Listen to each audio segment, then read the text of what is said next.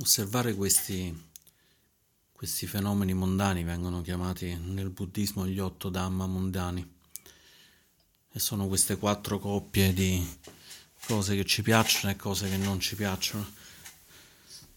Farlo durante una meditazione formale seduti è senz'altro un modo eccellente di, di osservarli.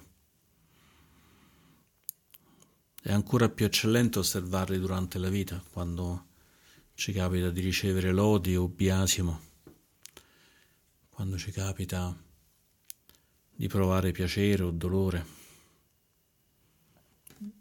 di ottenere o perdere qualche cosa.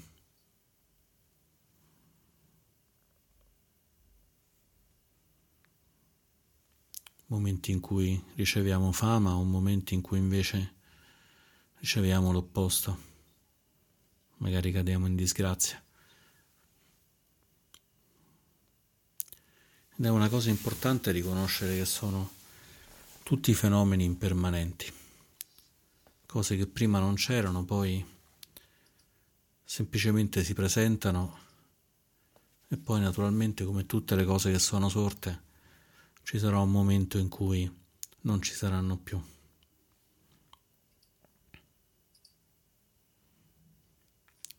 E può essere anche interessante osservare osservare in questi momenti esattamente quello che succede, perché è abbastanza facile pensare che quando c'è dolore, disgrazia, questo porti a una chiusura della mente, a una chiusura del corpo. Diventiamo impauriti, spaventati, magari sentiamo molto forte nel corpo, ci si blocca lo stomaco le spalle si ingobbiscono, diventano, diventano rigide, il collo anche diventa altrettanto rigido. Ognuno di noi ha un modo diverso di esprimere queste, queste risposte a questi eventi che sono così fortemente, fortemente negativi. È più difficile accorgerci cosa succede quando invece le cose sono, sono estremamente positive, in cui appunto ci dicono bravissimo, eccetera. Allora in quel momento conviene osservare in modo un pochino più distaccato se è veramente una cosa che ci sta portando pace. Perché è facile accorgersi invece che c'è un processo molto veloce in cui il corpo, la mente sa già che queste cose dureranno poco e già ne sentiamo, già ne sentiamo la perdita. Ci fanno una lode, ci attacchiamo alla lode e già abbiamo paura di quando la lode non ci sarà più. Oppure ci fanno una lode perché abbiamo fatto una cosa e già stiamo pensando, Dio, chissà se riuscirò a farlo ancora un'altra volta. Ho fatto un torneo, l'ho vinto e già mi preoccupo, chissà se la prossima volta riuscirò a vincere un'altra volta oppure magari arrivo ultima e tutte queste persone che mi stanno dicendo bravo, brava, saranno deluse e magari anch'io sarò deluso da me. È un processo che avviene molto rapidamente, molto rapidamente ed è anche molto facile non, non accorgersene, è per questo che bisogna assolutamente portare l'attenzione su, su questi aspetti. Una buona domanda è perché dovremmo portare l'attenzione su questi aspetti? Perché non goderci invece un momento in cui stiamo provando piacere, un momento in cui magari abbiamo guadagnato bei soldi, abbiamo guadagnato qualcosa di, di bello, eccetera. Il fatto è che tutte queste cose sono, sono cose che poi passano e quello che rimane poi sono semplicemente gli strascichi di queste, di queste cose. Invece nella vita spirituale forse dovremmo puntare a qualcosa di più permanente, non di così continuamente cambiante, in cui un momento siamo ricchi, abbiamo una bellissima automobile, una Jaguar, una Ferrari, una Maserati, una qualche cosa del genere, il momento dopo non abbiamo nemmeno i soldi per comprare una bicicletta. Non è stabile la Ferrari, la Maserati e non è stabile nemmeno in forse non avere nemmeno i soldi per le scarpe e dover, doverle andare a chiedere. A noi magari personalmente questa cosa non ci è mai successa, ma se già semplicemente camminiamo per strada vediamo tante persone che, che stanno in queste condizioni, penso ai migranti che stanno per strada in cui veramente già semplicemente avere un paio di scarpe, avere un vestito adatto è già qualcosa di incredibilmente, incredibilmente difficile. Ci sembra sempre così lontano da noi tutto questo. Poi arriva un terremoto e ci distrugge la casa in cui viviamo.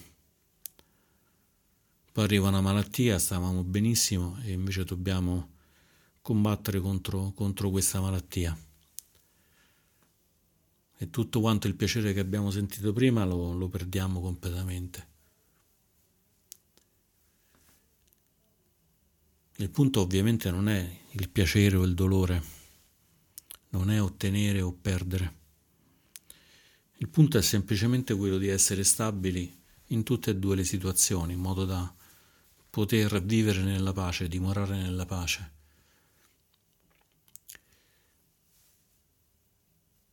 Una buona strategia è quello di sviluppare, sviluppare la gentilezza, la gentilezza amorevole verso tutte le situazioni, verso le situazioni che ci piacciono e verso le situazioni che non, che non ci piacciono. Significa in un qualche modo riconoscere che semplicemente non siamo noi a controllare le cose, non controlliamo il bello e non controlliamo il brutto.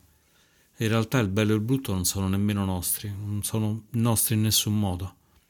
Sono semplicemente una serie di condizioni che si sono maturate e che si sono verificate. Non è una cosa che noi abbiamo, che abbiamo completamente governato. Siamo nati in un paese ricco e quindi abbiamo avuto delle condizioni, ad esempio, per essere ricchi. Fossimo stati in un'altra situazione avremmo vissuto con delle condizioni completamente diverse, forse migliori, forse peggiori ma in realtà il termine migliore e peggiore è già un termine che ci, che ci nasconde un po' le cose. Fossimo vissuti in un altro, un altro luogo, in un altro paese, non soltanto avremmo vissuto, avremmo vissuto quest'altra situazione, ma saremmo stati completamente condizionati da queste altre condizioni. Per cui ci possiamo chiedere, voglio essere completamente condizionato o voglio essere libero dalle condizioni? Cos'è che mi condiziona? In realtà non è stare bene di salute o stare male di salute, avere fama, avere disgrazia, quello che ci condiziona per davvero.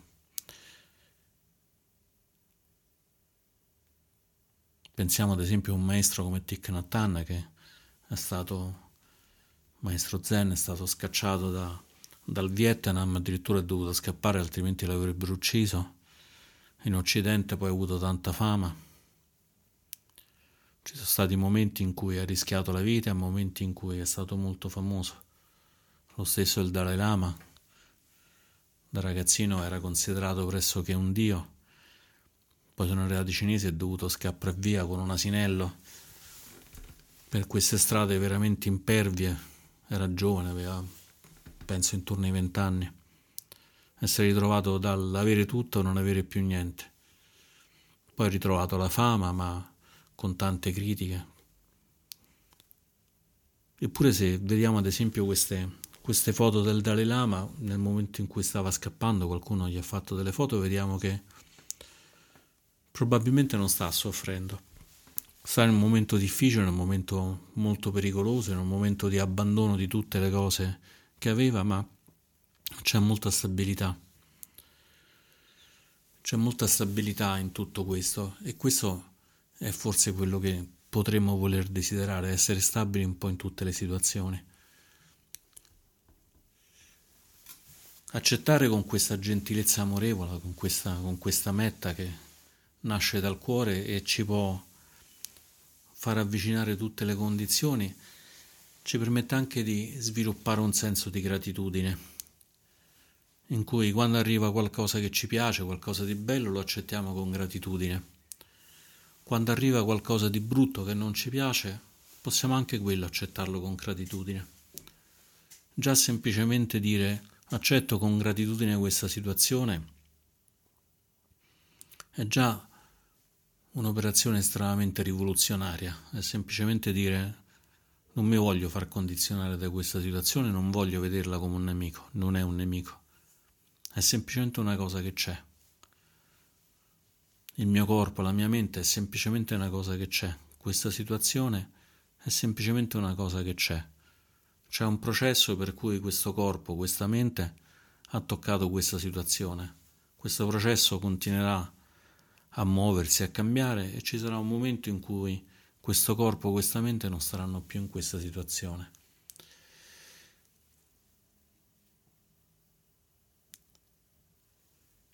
Questa condizione di, di voler portare gentilezza amorevole a tutte le cose viene chiamata equanimità, che è uno degli aspetti più, più importanti della pratica buddista.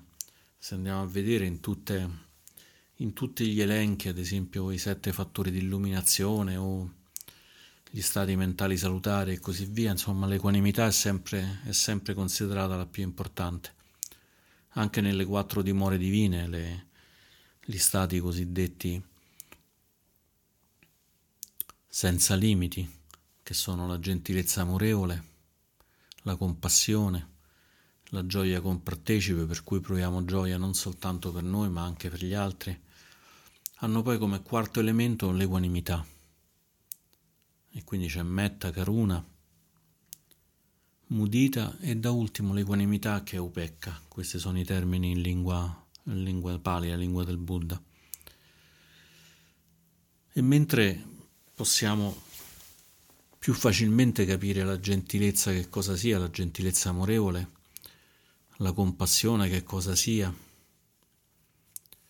la gioia per gli altri, la gioia per noi stessi, la gioia compartecipe è una cosa che possiamo capire, l'equanimità rimane sempre un po' appesa perché sembra una cosa molto fredda, una cosa fredda che non ci porta da nessuna parte, cioè sì vabbè insomma mi sembra essere diventato un sasso che se mi danno un calcio da una parte va bene, se mi arriva acqua va bene lo stesso e non conta più assolutamente niente.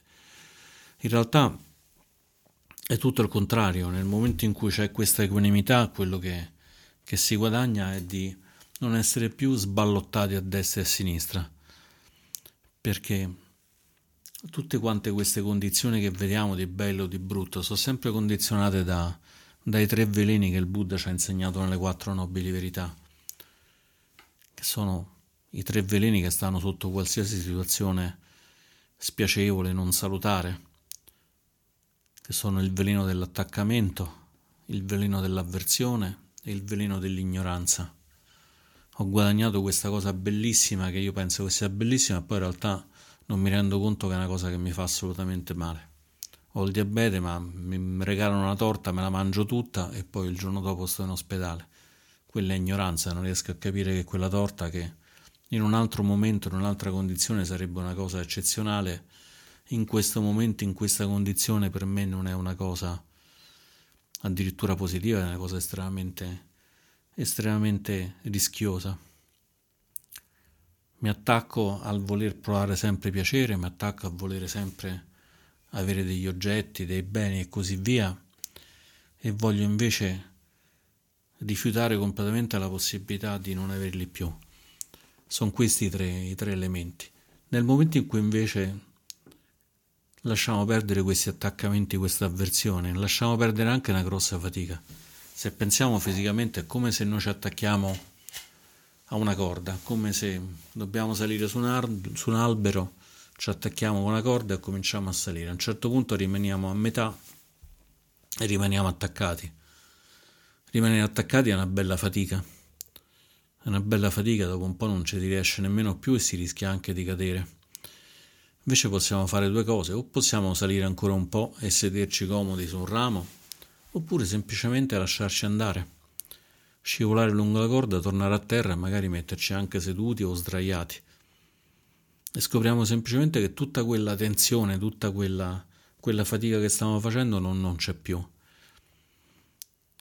Nella vita ci capita spessissimo di, di stare in tensione, per cui anche una lode, anche un momento di guadagno, dentro di noi possono, possono sviluppare questa tensione.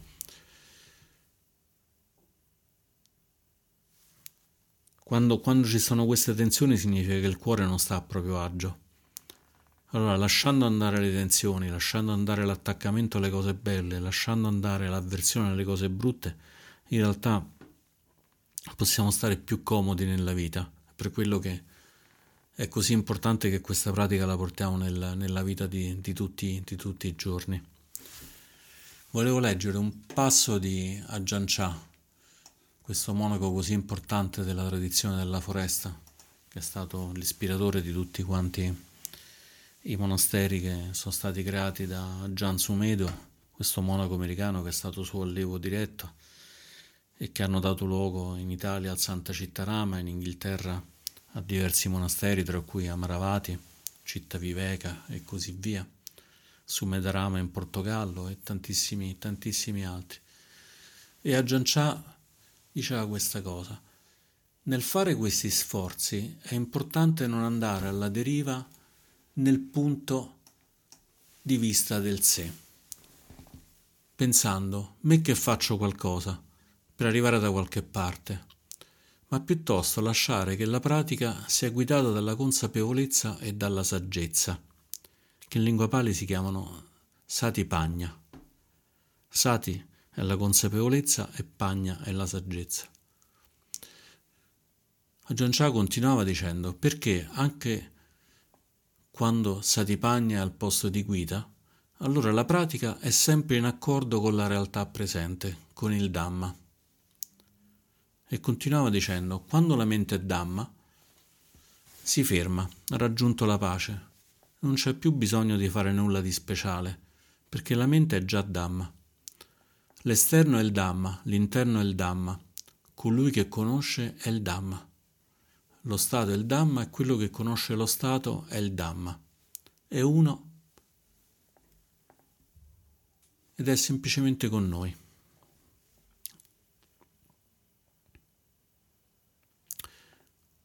Ajahn Chah, quando, quando, parlava, era preciso come, come, un coltello, tagliava con molta, con, molta, con molta facilità. Con molta facilità.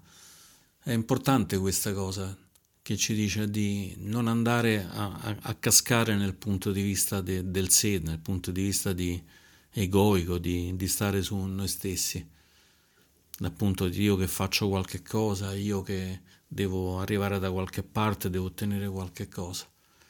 Ma invece dice lasciamoci guidare da Sati Pagna, dalla consapevolezza e dalla saggezza. La consapevolezza serve, serve osservare, serve osservare appunto se c'è questa se c'è questa tensione, se c'è questo momento in cui avvertiamo che ci stiamo attaccando o stiamo scappando. E la saggezza è semplicemente quella di vedere le cose nella giusta prospettiva. Una giusta prospettiva in cui magari quando otteniamo un guadagno possiamo anche pensare che non è un guadagno nostro e quindi magari possiamo anche condividerlo con gli altri, fare delle donazioni, fare del bene agli altri. Se stiamo in salute non è soltanto una salute nostra, ma è una salute che possiamo condividere anche in questo caso facendo delle cose buone per gli altri. Se c'è fama, anziché tenerci attaccati alla fama, possiamo anche in questo caso qui provare a prenderla così com'è e magari utilizzarla per qualcosa che può essere utile, magari per far arrivare delle delle buone intenzioni a più persone e così via, ma se poi cambia va bene lo stesso. L'importante è quello di scendere piano piano nel cuore, andare nel cuore e sentire con sati, con la consapevolezza se, se tutto sta a posto, se tutto è aperto, se il cuore si sta aprendo e non si sta chiudendo. E con la saggezza compagna sentire pian piano se è proprio così riconoscere quello che c'è. Se sentiamo ad esempio che c'è un blocco, blocco nello stomaco, un blocco nel cuore, provare a riconoscere qual è la ragione di, di questo blocco. E così, portando all'attenzione con Sati quello che sta succedendo e riconoscendo la compagna con, con la saggezza, pian piano possiamo fare questo, questo lavoro che ci, che ci dice a Giancià che ci dice quando la mente è Dhamma si ferma. Si ferma non vuol dire che non pensiamo più, né che non, non arrivano più pensieri nella mente come qualcuno prova a fare nella meditazione, che è una cosa fra l'altro del tutto, del tutto impossibile, ma semplicemente che non, che non, facciamo, che non facciamo più fatica nel fare queste cose, le facciamo e basta, senza, senza grossi problemi. Per cui magari possiamo, possiamo aiutare una persona per strada perché semplicemente vediamo che sta in difficoltà, possiamo aiutarci noi stessi quando stiamo in difficoltà, oppure quando sentiamo un dolore, una sofferenza, semplicemente la, la vediamo in prospettiva, vediamo che non è una cosa definitiva e la lasciamo anche in questo caso andare, senza volerci necessariamente crocifiggere perché c'è o crocifiggere gli altri perché ce l'hanno fatta. Sono tutte forme di fatica queste qui. Il Dhamma in realtà è proprio riposo.